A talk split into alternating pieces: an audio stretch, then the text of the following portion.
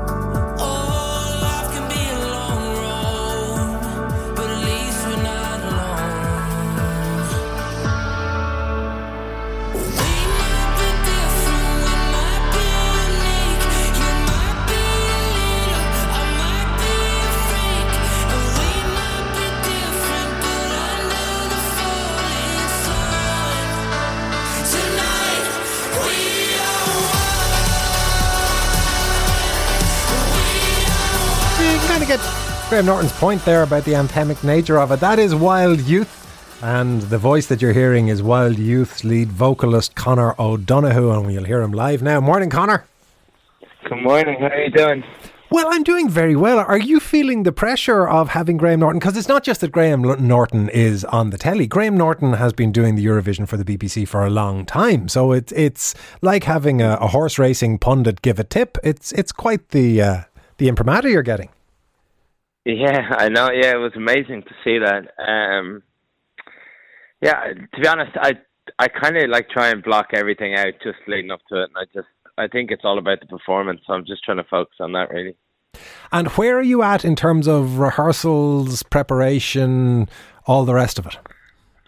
Uh, so we've done our two rehearsals. Um, so I'm not sure if you know what like what they entail because I didn't know what they entailed, but um, you go to the venue, you kind of you put your outfits on and you do your rehearsal three times, and then they'll pick one, and then you go to like a cinema room where you watch that back and you can critique it.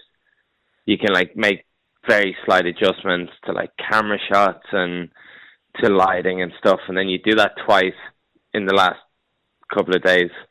Um, and now we have our final rehearsal, which is Monday, but that's kind of open to the press and I think there's like maybe 500 fans are allowed into that too, so it's not as private.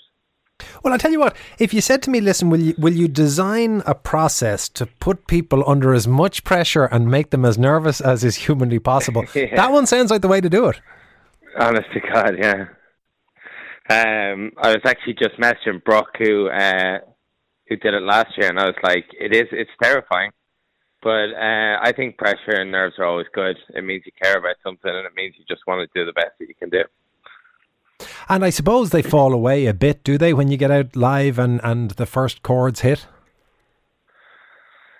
Yeah, I think once you kind of get into it and you kind of set, I think as well sometimes when you do a rehearsal and there's no crowd, it's kind of worse because we're normally like obviously used to playing in front of crowds, and I think that's kind of where we come alive.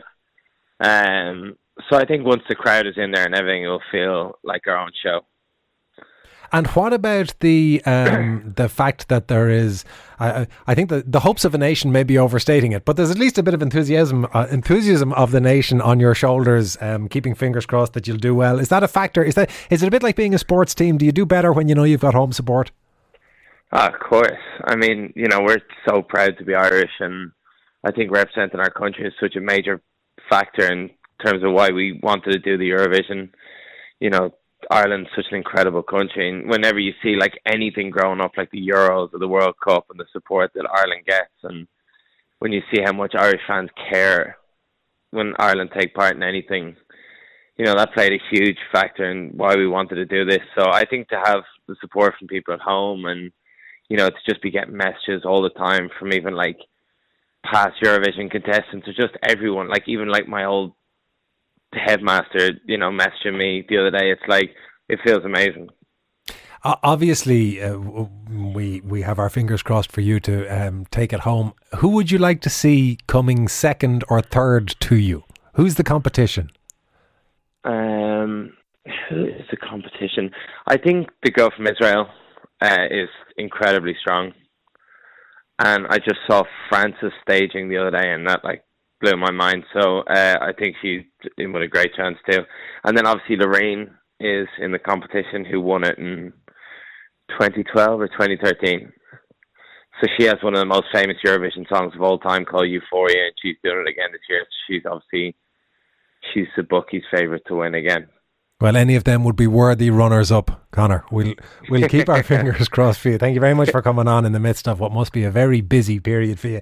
That is Conor O'Donohoe, who is vocalist with Wild Youth, and as you heard there at the start, Graham Norton, among others, tipping them as ones to watch for this year's Eurovision. Now, the Anton Savage Show, Saturday morning at nine on Newstalk.